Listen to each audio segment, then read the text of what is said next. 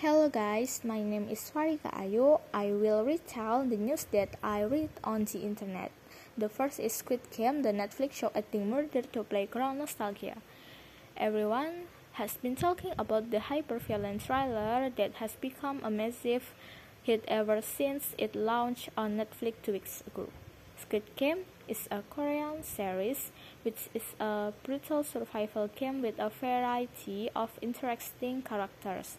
In Squid Game, a group of 456 people in debt and desperate are lured into a bloodthirsty survival game where they have the chance to walk away 45.6 billion Korean won if they win a series of 6 games. Additionally,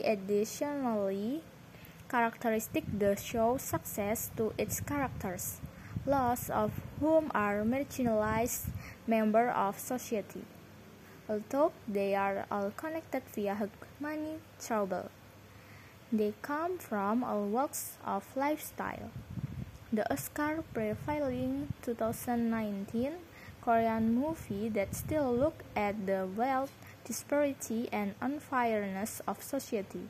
However, in East Asia, visitors have talked about how the display bears similarities with the 2014 Eastern film As the God's Will. The movie is targeted on excessive scholars, however, it follows an comparable storyline. And a few have even accused Squid Game of plagiarism. The next, COVID threat looms over Thailand's plan to open up to tourists. In mid-June, Thai Prime Minister Prayut Chan Ocha surprised everyone by promising to open the country to foreign tourists by October. Thailand has been vigorously guarding its border, imposing quarantines and stocks of paper on all arrivals since April last year. COVID-19 was successfully contained throughout most of 2020, but in June this year, infection rose rapidly, and the government was heavily criticized for being too slow to start vaccinating. So, this does not allow Thailand to open its country to foreign tourists. In fact, in July and August, all intensive care unit ICU beds in Bangkok are full. There are other barriers to tourism apart from the relatively low vaccination rate. Namely, Thailand's notorious nightlife cannot restart with a 10 p.m. curfew, with all bars forced to close since early April in Bangkok.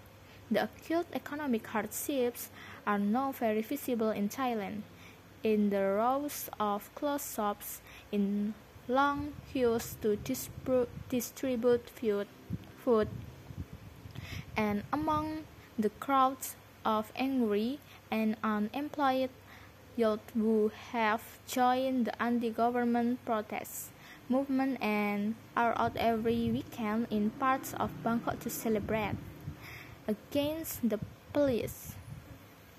This is what has forced the hand of the unpopular government, but this month heralded reopening is just the beginning.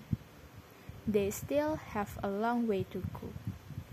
Thank you.